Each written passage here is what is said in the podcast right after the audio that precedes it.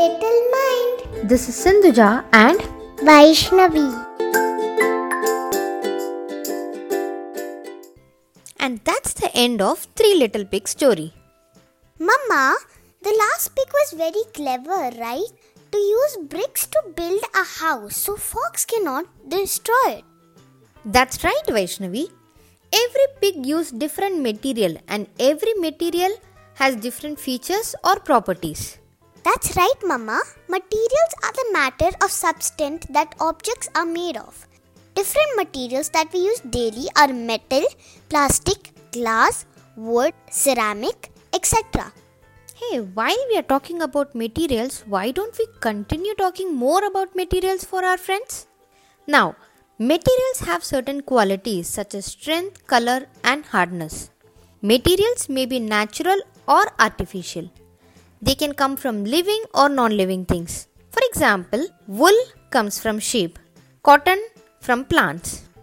Yeah, there are materials from non living things. Metal and precious gems such as diamonds are taken from the rocks in ground. Clay, coal, chalk are also examples of non living things. Vaishnavi, can you tell me how to choose a material before using it? Of course, Mama, materials may be soft, hard, flexible, rigid, transparent, opaque, rough, smooth, shiny, or dull. For example, glass is transparent, hard, and smooth. But it can be molded in different shapes, just like the tiffin, flower vase, etc. Plastic is another type of material that is strong, waterproof, and durable. It can be transparent or opaque. If an object is transparent, it means light completely passes through it and you can see through it.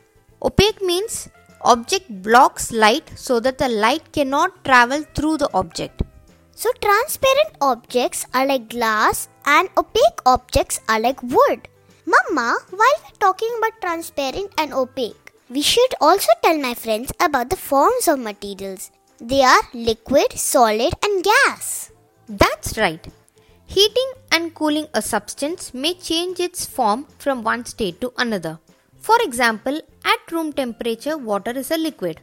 If it is cooled enough, it will turn into a solid ice.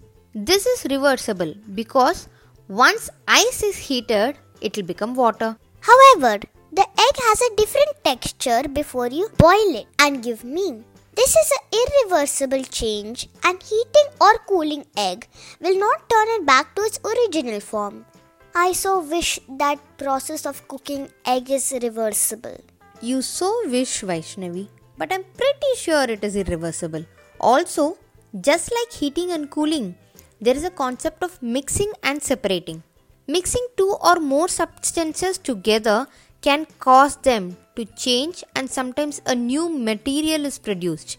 Some of these changes are reversible, others are irreversible.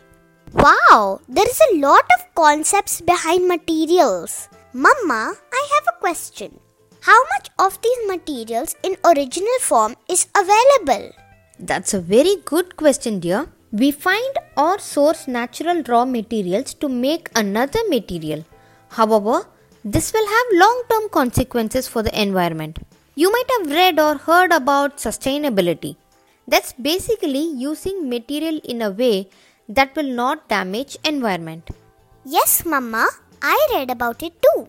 Some raw materials such as oil, coal, and gas are present in the earth's surface in limited amounts.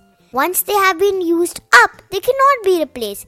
So alternative sources of energy will have to be found. Raw materials such as wood can be replaced if people are willing to plant new trees.